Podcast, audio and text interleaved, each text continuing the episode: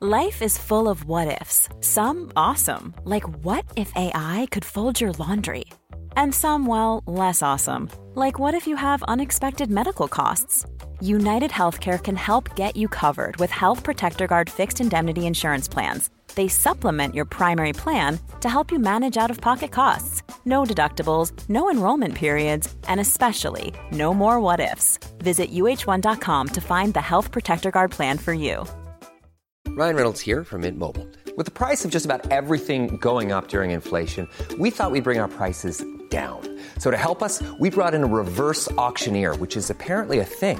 Mint Mobile unlimited premium wireless. Ready to get 30, 30, bit to get 30, bit to get 20, 20, 20, bit to get 20, 20, bit to get 15, 15, 15, 15 just 15 bucks a month. So, Give it a try at mintmobile.com slash switch. $45 upfront for three months plus taxes and fees. Promo rate for new customers for limited time. Unlimited more than 40 gigabytes per month. Slows. Full terms at mintmobile.com.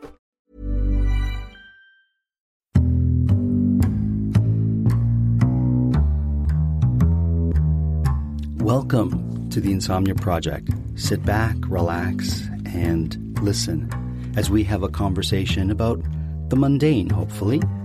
And hopefully that will lead you to find your bliss and rest. I am Marco Timpano. This is the Insomnia Project, the only podcast we hope you never get to the end of. And joining me in the studio today is Billy Kidd. Billy, welcome to the Insomnia Project. Thanks for having me. Just woke up. Well, that's great. Yeah, So you're in a you're in a calm state of mind, would you say? I'm pretty calm right now. Cool. Cool. Billy, you have a website which is billykidshow.com and you're a among other things a very accomplished magician. That is correct. What road led you, led you to magic? I had no idea I was ever going to be a magician. Never saw magic in my life. And then one day at a festival in Canada, I saw a street magician performing, and that was it. Wow. It went downhill from there. I got Okay. depressed because I knew I have to become a magician. Wow. So what how did you find your way to to magic at that point? You're like I want to be a magician. Did you go to the library? Did you watch YouTube videos? Did you just go to a magic shop and and purchase uh, uh I hid behind a tree. oh and I was too embarrassed to let anyone know I wanted to become a magician. And then a juggler walked past and he saw I had a deck of cards in my hand. He's like, I'm going to tell the other magician that you like this stuff. And I screamed silently and was like, no, don't do it. right. And he did, um, which was a good thing because then they told me what book to get and I found the book, the book, in a secondhand uh, bookshop. Wow. So it was a sign. Was it an old book? It's it wasn't it's an old book written a long time ago. There's many reprints of this book, I see.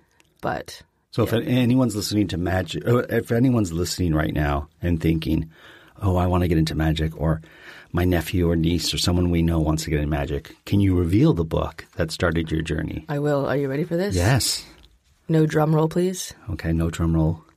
Royal Road to Card Magic. Oh, wow. That is the name of the book. And um, what is one one tip you would give anyone who's going to be doing card magic? The one tip I'd give to anyone doing card magic, I would say, is leave your bedroom. Okay.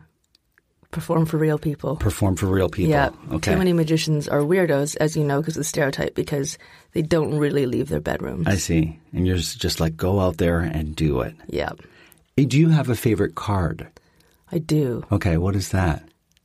It's usually the three of clubs. And can I ask why? There's not really a reason why. It's just a card that you like. I'm. It's a card I like. It's a card I was kind of given. I'm part of a, a group called the Fifty Two, and we're Oh, all assigned cards. That is my card. In fact, I hide the Three of Clubs playing card in almost every airport that I frequent, that's like awesome. a geocache, but a Three of Clubs cache. So if you're in an airport and you find the three of clubs somewhere hidden, Yes. that's Billy Kid's club. yeah. My name is on it, and then I get people to sign it and put it back Wow, that's so great. to relieve airport boredom. You know, so when you're traveling, something to do. Okay, so look out for the three of clubs at your airport. Now, here's a question with regards to cards themselves. Are there better playing cards to use in Magic? So I know that there's the one that I immediately think of is bicycle cards. Yeah. But I know that there must be many more types of cards out there. There's there's so many cards out there. Okay. There's even more cards than ever because there's a new kind of thing happening called cardistry. It's kind of like juggling, Wow. but with cards. Okay. And they have des- like beautiful designs, new designs, so they look really pretty when you're doing flourishes. So there's so many. I don't want to really advertise for too many of them. No, fair enough. You don't have to. But Right. bicycle is probably the most common brand, or B. Or B, that's Yeah. right, that's right. And they've got a nice plastification on the Yeah. card that makes them easy. or Air they s- cushion finish, the paper Right. quality. Oh, it's beautiful. I've seen black faced cards so that the uh, the negative space, let's say behind the queen, which is traditionally white, Yes. is jet black, and all the colors have a different sort of look to them. yeah, so that goes back to all these new designs. Like people Mm-hmm. are making, you know, GoFundMe's for new designs for decks of playing cards, and some decks of playing cards cost ten dollars a deck. Wow. it's gotten out of control, people. And so, for you who has a multitude of three of clubs, do you just order that? That card, that particular card in, in multiple se- multiple decks, I guess, or That would be the smart thing to do. okay. I'm not very smart. All right, I just buy all the decks and take the three of clubs out. fair enough. Yeah. Thanks for reminding me. No, sorry, I didn't mean to. I It's didn't mean fine. to It's point- fine. Now your your home is Bath in England. Yes. And I've been to Bath. Oh. And it's a beautiful part of the country, I have to say. It is. What drew you to Bath? Initially, uh, there was no magicians that I knew of that were working there. Oh. So I walked through town, was like, hey, no magic? Well then. And then I just set up camp. And that's what you did. And that's what I did. And I've been there for a very long time now. Is there a magician, living or dead, that you would love to work with that you haven't worked with as of yet? A magician, living or dead. I would have loved to work with Tommy Wonder. Okay. He was a fantastic magician. He was also a creator uh, of of magic and mechanisms, and just an amazing brain all around. Mm-hmm. He would have been very cool to work with for sure. Have you been to that place in Los Angeles, like the Magic Castle, I think it's called? The Magic Castle. Is that right? That is right. I've actually worked there. okay. Maybe I work there once or twice a year, but I freak in there often every time I'm in LA. It is a magical, magical place. What are your thoughts of it? It's just it's there's no other place like it in the world. Okay. it's very unique. It's very difficult to get into, even as a just a, an Right. audience member. You Yeah. need to know a member or be a member to get in. But once you're in there, it really is one of the most magical places ever. We drove up to it one time when we were in LA just to look at it, but then our friends who live in LA are like, "Oh no, you can't just you can't just walk in. You need you, it's you need a special invitation, or you need to know how to." It is very prestigious for magicians to work there because it's difficult to get even a booking there. Wow. And yeah, when you walk in, there's a, a bookcase and an owl, and you have to say "Open Sesame" to the owl, and the entire bookcase moves, and then you enter this amazing building with so much history for magicians. Magicians, we love going there because of the history. One of our professors, we call him the professor, who's actually a Canadian guy. He's dead now Okay.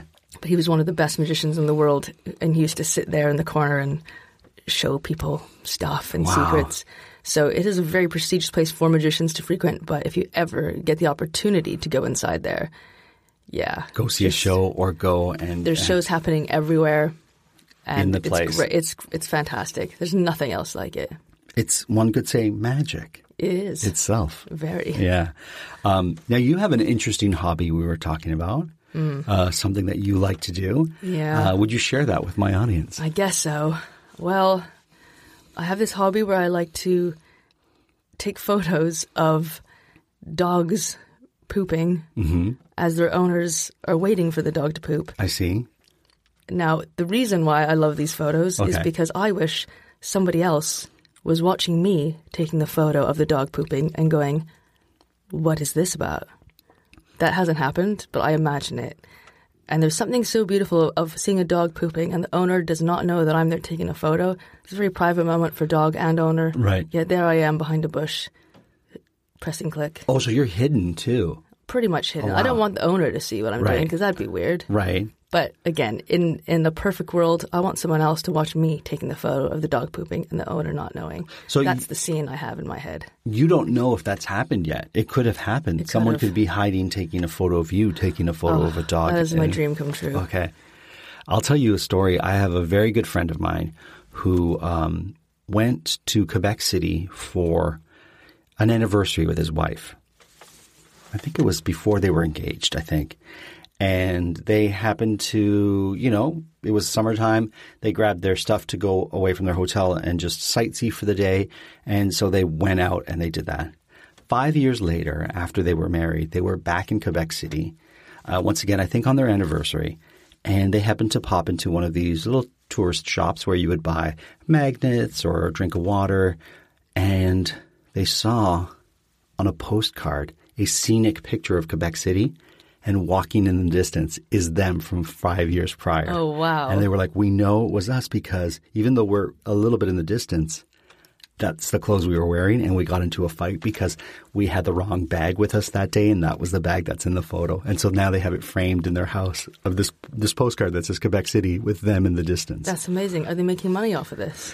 No, no, it's just the back of them, and, and who knows? It was taken five years prior. Now it's like maybe fifteen years ago, but That's it's a bit quite spooky. Mm-hmm. Well, maybe dog owners out there, if you happen to see a postcard of you and your dog pooping, you know who took it. it's me. There you go. Yeah. there you go. Guilty. And so you've traveled quite a bit. Mm-hmm. Do you have any travel rituals that you do? Travel rituals. Like, for example, when you go on a plane, do you do? I, I tend to try to really clean the area I'm going to be sitting in for a while, or I'll always wear compression socks when I travel on the plane. Oh. Or when I get to my hotel, there's certain things I do before I take my clothes out of my luggage. Yeah. Well, besides hiding cards in airports, I guess Right. that is a ritual which I think is cool. for me now. Yeah. I I just like emptying my entire suitcase out as soon as I land. Someone told me that's people who do that are a bit psycho. Really? I don't know. Someone else told me that. I I'm don't like, I think don't so. care how jet lag I am. I need to empty that suitcase, like full stop, all of it. It's got to be get out. So that is a weird ritual that I guess I have. Okay. Uh, but mostly, I just fall asleep. Well, I try to. Planes are the only things that make me fall asleep. Funny enough. Really? Yeah. And I have such difficulty falling asleep on Me planes. too. Well, not on planes, but in normal life, I can't fall asleep. But on planes, I'm gone. Even if you're next to people who are loud or obnoxious. Yeah, noise doesn't bother me. Wow. It's yeah, sunlight bothers me. I think I see. So shades down. shades down for sure. A lot of people who listen to this podcast will listen on the plane because they find it very Oh. relaxing when they take off because some people have a bit of anxiety around the takeoff of a plane. And so Right. people, I, I get a lot of emails saying, I listen to your podcast when I'm flying. It really helps me, etc. Oh, that's So, good. yeah, there you go. Yeah, anxiety as you fly, as you're departing Yeah. and landing. Yeah. You should have anxiety during. That's the most scary part. Yeah, fair enough. But once you're up, you're up, and it's smooth sailing is how I like to look at it. Are you working on any current magic that you can talk oh about? my goodness, I am. Okay. I'm working on a short film that I've somehow devised in my brain a couple Oh. months ago. Um, that is magic related, and I'm working on two new routines that are literally going to take me months to, before they hit the stage because of logistics and and blocking and all this. So, yeah, it's a lot of it's a lot of in your head time uh, that then you have to you know, like I said, get out of your bedroom. Sure, And so- take out into the real world. So you're devising this this trick that's going to be coming up. Let's say in your bedroom. Where do you take it from there? So, for example, a stand up will go to sort of smaller shows and practice material until they fine tune it. But where does a magician go when they have an idea for a trick and they're developing it? Well, the good thing about magic is that you can take it almost anywhere. Okay. And perform magic anywhere, anytime. It's kind of un- universal in that sense. It kind of transcends even language. But sometimes routines, like what I'm doing, is more specific to stage. But I'm very lucky because in Bath Spa, where I live, I run a weekly parlor magic theater. Oh, wow. Every Friday, Saturday, which is kind of like my play space where I can work on new material. I've got a new audience every single week, and I just try out all my stuff there. So if you're listening and you happen to be in Bath, where would they go, or do they go to your website to find out where they can check out well, this? we are the magic part? Oh. second best thing to do on TripAdvisor in all of Bath Spa. So after the Roman baths is my little magic theater. Oh, that's great. So yeah, we're raking it in. That's wonderful. Uh, it's called Crowdkeepers Magic Theater, and It's very central. It's around the corner from the Roman baths. So we got it seats only maybe forty people Right. upstairs. So and it's an intimate space, which I think is the very best. intimate. You know, I've seen magic in big, big uh, theaters or big uh, concert halls, and I've seen magic done in little uh, theaters that are attached to pubs and whatnot. I saw one, and I'll tell you, the one that I saw in that intimate space had such an effect on me because you were close to everything. So you were like, I. There's no way they could have pulled the rug on me because of, you know, the vastness of the space. Like, how did that magician do that trick? It's it's such for me. It's so much more mind blowing when you're in a smaller space. Yeah, nice and intimate, and you know there's no trap doors or Right. anything funny, so it is pretty bare. Sure. But uh, yeah, it's upstairs of a pub called the Ale House in Bath. So Okay. we've got a parlor theater up there, and then in the cellar we've got a magic bar, which is a totally different vibe. So people sit around a bar that's specific only to magic, so you kind of get a bit of everything. So wait a It's minute. one I'm place. Mm-hmm. getting a drink. I'm getting a pint at the bar, and will magic happen in front of me at some point? Uh, you have to go to the to the area where the magic is happening. So there's a bar for drinks, and then around the corner there's a bar that's only for magic. Wow. Yeah. And so you're so now you're really intimate with the trick that's Yes. going on. So the whole thing with Ale House, so upstairs you can kind of see more stand up parlor type of magic, Sure. stage stuff, and then close up stuff down in the cellar. So you can spend your entire evening there. So that's kind of where I nowadays where I practice my new stuff. That's so My wonderful. new tricks, yeah. I'm very lucky to be to have that space. And you started this theater. Mm-hmm. That's great. How long has it been running? uh, over five years now. What a wonderful, Yeah. wonderful thing. How does it feel as an entrepreneur to have your establishment represented by people who go there on TripAdvisor saying that they love uh, they love your place? it's still a shock, even though we've been there five years. Like, I'm amazed that we even get audiences because magic is kind of niche and it has a stereotype and it is a bit geeky and, and all that. So I'm hoping to kind of change that through the type of magic or the style of magic that I do, uh, at, at, you know, at the theater and at the magic bar. So it does bring people in. I think it's the perfect thing because if you don't want to go see a play, let's say, or Sure. if you're not into stand up comedy, magic is kind of that weird in between Yeah. where you, you might like it, you might hate it, but it's it's worth a try. Sure. It brings people who normally wouldn't go to the theater, let's say, they might come to a magic show. Who's your favorite audience? Because you know people have it in their minds like, oh wow, it'd be great to perform in front of, you know, celebrities or you know royalty or something like that. When in fact, for a lot of performers, it's like the last thing I want to perform in front of is celebrities or people of note. Mm, My preference is this type of audience. Who's your favorite type of audience to perform? Well, it's funny you say that because I was just working in Vermont Oh. doing four shows there, and the audiences in Vermont are incredible. the The closest thing they remind me to is is the audiences in Ireland. Okay. I think Ireland and now Vermont are like my top favorite audiences to perform for. I don't know exactly why. I don't know what it is. for? okay, in Vermont, they were just so, just so like on the ball. They were with you like e- every step of the way. You could do literally nothing, and it felt like they give you a standing ovation Oh, for wow. just walking on stage. So they are now my new favorite audience. I wonder if it's uh, verdant green farmlands and boat. Well, when the house lights came up, I didn't know if they were hipsters or farmers. Really, It was that, yeah, different compared to most you know theaters I work in. So they were they were great. I loved I loved all of them. where were you in Vermont? Because we have listeners in New England, and Vermont is one of the states in New England that I have not been to that I'm really wanting to go. Oh, okay. So I was basically in a town called Hardwick, Okay. which is maybe an hour, an hour and a half drive from Burlington. Okay. And there's many other towns Sure. around there, but Hardwick is where it's at. Is the, is where it's at. yeah. Well, and listen- surrounding farms. well, if you're listening from Hardwick, we we thank you for being a great audience and for listening. Oh, yes. um, so let me ask you this: Where have you performed that you didn't you you didn't speak the language, but the people there really were floored by what you did? Because I know you perform all over the world. Mm-hmm. So you had said that sort of magic has the ability to transcend language as far as performance is concerned. Where is there a place where you're like, I don't know if they're going to enjoy this or they're going to quite get this? And in fact, uh, you know, the opposite was true. They just really, really dug it. Yeah, I would say when I was performing in Kuwait Oh, wow. was a place where I wasn't sure how they were going to take it, really. Also, being a woman in magic, Sure. I've got tattoos that are visible, and all of that combined, I was not sure how it was going to go. Uh, and having to force myself to do the silent show because of the language barrier, I don't know if they're going to understand me. Of course. Some do, some don't, so you kind of have to play more general.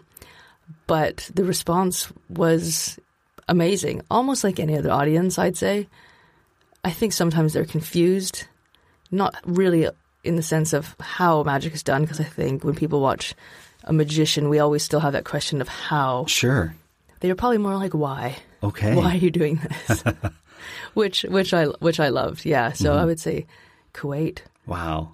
Awesome. I want to clarify something. I, I also do enjoy watching magic on the big stage in large concert halls, you know, or like in Vegas, if you ever get to see one of those uh, house pr- magicians who does, you know, the show seven times a week at one of Yeah. the uh, casinos. I don't want to disparage that at all. Uh, I just wanted to mention how that intimate uh, show that I saw was really, really it's outstanding. comparing between like big illusion type thing, Right. Or cl- close up magic stuff Sure. that can almost happen in your hand, Right. Mm-hmm. In the spectator's hand. Yeah, it is very different. I think it becomes more personal when you're doing close up magic, Mm-hmm. which stage magic, like illusions, I'm a fan of, but. What's that mysterious box you've just wheeled on? Right. You've posed more questions, I think. Sure. That's why I always like, um, I appreciate um, magicians like Penn and Teller who sort of Mm-hmm. take away the box or they open the box up and then they do the trick in a way that you're like, oh, but now I've got more questions than if it was just the box. Or they tell you how it's done Yeah. before they do the trick, yet you're still equally as confused. Mm-hmm. Yeah. It's pretty. It's pretty neat, I have to say. I feel like magic is a culmination of so many different types of performance. It really is. It it, it has elements of clown. It has elements of, um, you know, uh, drama like like true drama. It has elements of comedy, stand up. It, there's so many different elements of performance when it comes to magic that it it really. I think a magician is a really well-rounded performer. Does I'm that glad- make sense? It makes totally sense. I just wish more magicians knew that. okay. I find most magicians, the way they perform, the mannerisms, the style they perform in, it's almost as if no other art form existed. Right. Mm-hmm. But I agree with what you're saying. I just wish more magicians were aware of that. Yeah, because you're a classically trained doctor, is that Yeah. correct? Yeah. And funny, I in school w- they made us do a clowning intensive clowning workshop, which I hated. Right. it's just not me. I was like, this is not what I do. And the first magic show I ever performed, I was like, oh my goodness, all of this is clowning technique. It really is. I had to tell my teacher, I'm like, remember when I hated your class? well, all I do is pull from it. I'm going back to my notes, going, yep, it's a different kind of performing because as a magician, you are directly talking to an audience, not at them. You, they're there with you. Similar to stand up, but an audience watching magi- um, a magic show, we know you're going to lie to us. Right. So there's already a weird barrier you have to break through. It's it's yeah, it's fa- it fascinates me even though I do. I'm like, why do they laugh at this or why do they amazed by that? How is this possible? For I have the same questions that the audience does about the audience. Sure. Do you find that they react to things that are very simple that are so simplistic and the things that, you know, take so much practice and skill, they're like, "Oh yeah, whatever." Yes, for sure. I think that's why magicians have conventions because we can tap each other on the back going, "Well done." We can appreciate the stuff that a normal audience does not see. Sure. the hard work, all the sleight of hand, the techniques that take forever, but we have to make them look natural. So, unfortunately, the good stuff, no one knows we're doing. Right. It's kind of sad. So, magicians like to hang out with each other just to, you know, for kicks. What's it like when you watch magic? Like is it like can you take yourself away from the magician and watch it as a spectator or are you always like I, lo- I love what they did. I know what they did, but I just love how they executed it. It's difficult. Okay. It's difficult to watch another magic show as a spectator, as Mm-hmm. a layman. I try I try to because nothing's worse than performing for other magicians Sure. with their arms folded and staring, no smiling, because I know they know what I'm doing. So when I'm watching another magician, I'm trying to be in the mindset of I don't care how it's done, I just want to enjoy the performance. right. Now, if I'm watching it a second time, probably the second time I'm watching for technique and method Okay. Yeah. So if I'm there twice, you know why I'm there twice. Okay. It means you did a good job. Well, of course, Yeah. right? That's quite a compliment if the, Oh, the- the totally. magician's th- there twice, unless they're there four times. Now you know they're trying to steal your bit. oh yeah. Has that happened to you? It, oh, I've been very fortunate. It actually hasn't happened to me, but also I'm I don't put a lot of my full routines and stuff online because Right. I know that is out there. There are people who will steal, but I know it's happened to many other friends of mine. Wow.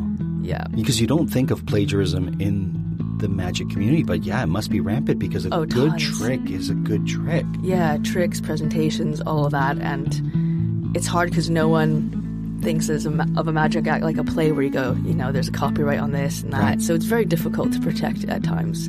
So thievery is is quite big in the magic world. Wow.